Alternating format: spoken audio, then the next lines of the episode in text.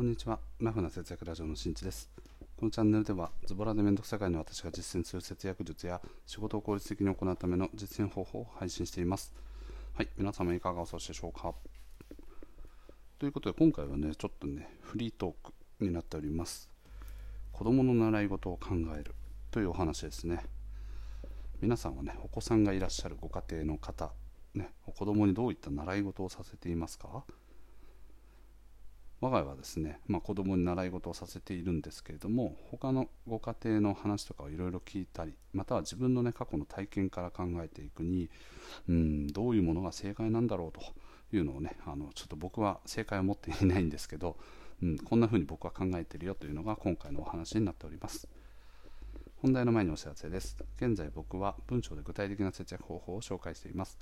ラフな節約ブログで検索していただくと具体的な節約方法に加えて実践方法に加えて節約における効果やメリットなどなど詳しく解説しておりますのでぜひともご覧になってみてください。はい。では早速本題ですね。子どもの習い事についてなんですけれどもまずね今現状我が家はですね娘がピアノの習い事をしております。これはもう幼稚園の年中ぐらいかな。あの本人のたっての希望ということであのやりました。でその他にもね水泳をやったんですけど水泳は2回ぐらい行ってあのすぐにやめちゃいました。入会金もったいねって 思いましたが、はい。ね、本人の強いあの希望により始めたもののやっぱりこうななんかすごく環境がフィットしなかったんですかね。うん。という感じでねやめました。でなんか周りのねお家を聞いていると本当に習い事をしている方が非常に多いなというのが、まあ、率直な感想ですね。大体多分ね1人当たり、まあ、3つか4つぐらいやってるっていうご家庭をねあのよく見かけます。話を聞いてると。でまあ多いのは何かというとやっぱりこうピアノあとは水泳そしてダンス英語公文とかこの辺がね結構主流なところなのかなと。あとはそれ以外でもまフラダンスやってたりとかあとはこうチアチアダンスっていうのかな？チアリーディング的なやつとか、まあ、基本的になんかこう運動系あとはサッカーとかね野球とか。でそう考えるとねあのうちの娘は今ダンスをやりたいって言ってるんですけどちょっとねあの近くのダンス教室がね人がいっぱいになっちゃって取れないということで今新しく探しております。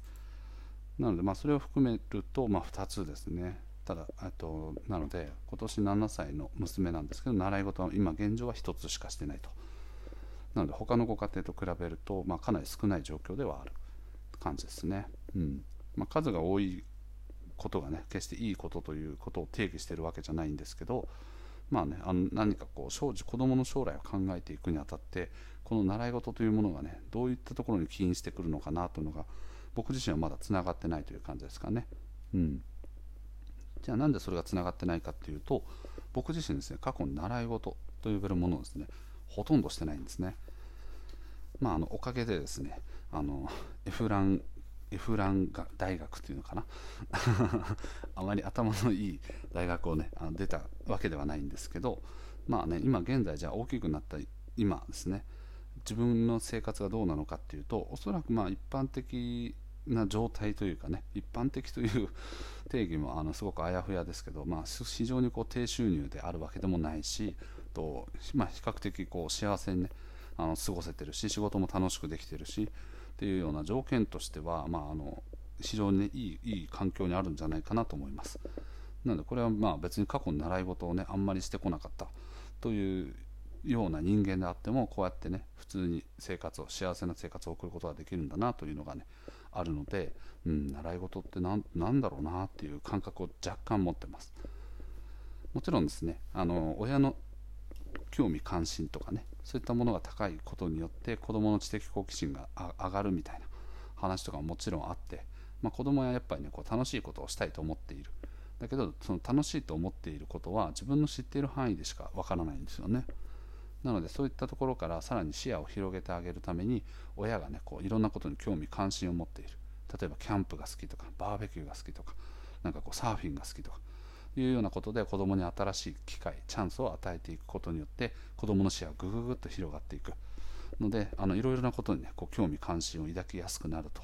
いうふうに言われております。なので親がいかにこうそういうような行動であったりとかあの興味関心を広く持っているかまたはこう深く持っているかっていうのが非常に重要だということはよく分かってるんですけど、はい、それがすなわちですね、まあ、習い事をしているからこそ例えばあのね運動神経とか上がったりとかそういうのもあると思うんですけど最終的にじゃあ大きくなった時にこうそれがね全てつながってくるのかっていうと僕はノーかなと思ってます。はい、で僕が過去にやってた習い事ですね。あの塾とかはねあのもう学生というか中2ぐらいかな。中2か中3ぐらいからもう致し方なくやったって感じですね。ただそこから劇的にあのあの成績が あの爆上がりするっていうね。はい。根は真面目なんでね。根は真面目なこう学力がなかった男の子。運動がだけが取り柄だったみたいな感じですかね。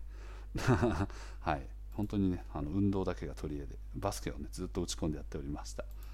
はい。であのじゃあ小学校の頃習い事1個だけやってたんですけどそれ何かっていうとですね真剣ゼミですね。でこの真剣ゼミをなぜやっていたかっていうとなんかシールをね金色のシールを集めるとなんかこうプレゼントと交換ができるんですよね。なのでと別になんかこう勉強したかったわけじゃなくてあの新しいねその月のあの教材が届くと真っ先にシールをバーって一気に貼ってでもう出すみたいな。でまあちょっとずつねそれが楽しくなってきてまた親にね多分指摘をされたのかしっかりとね宿題みたいなものもやるようになったんですけど僕はそれだけですね。なので別になんかこう運動とかも友達といろいろやっていくことにいろいろ覚えたし野球もできるようになったしサッカーもできるようになったしバレーもテニスもバドミントンも卓球も、はい、もちろんバスケもですね。あの一通りはね普通に人並み以上にはできる。もともと多分あの自分で言うのもあれですけど運動神経が良かった。ということが、まあ、あの幸いですね。あの学力がない代わりに運動神経が他の人よりも長けていた。っていうことが、まあ、あるのかもしれないですけどそんなこんなでねなんかこう周りの人ご家庭の習い事とかの話を聞くとついなんかあうち全然やらせてないけど大丈夫かなとかっていうのはね若干脳裏をよぎる瞬間はあるんですけど、まあ、自分の体験談を一度振り返っていくとなんだかそんなのは別に心配しなくてもいいんじゃないかなっていうふうに思うようになってます。育児はね、まあ、あのまあの子供同士を比較したりだとかあとは他のご家庭のねご両親と自分を比較したりとかそんなこと結構ね起こりうるんですけど、まあ、常にやっぱ考えないといけないのはその幸せという定義でその幸せの定義の中にはやはり自分にとって幸せな状態はどんなものなのかっていうのをしっかりとね考えないといかんなというふうに思いました、うん。まあ、他人は他人自分は自分みたいなそんな感じですかね、うん、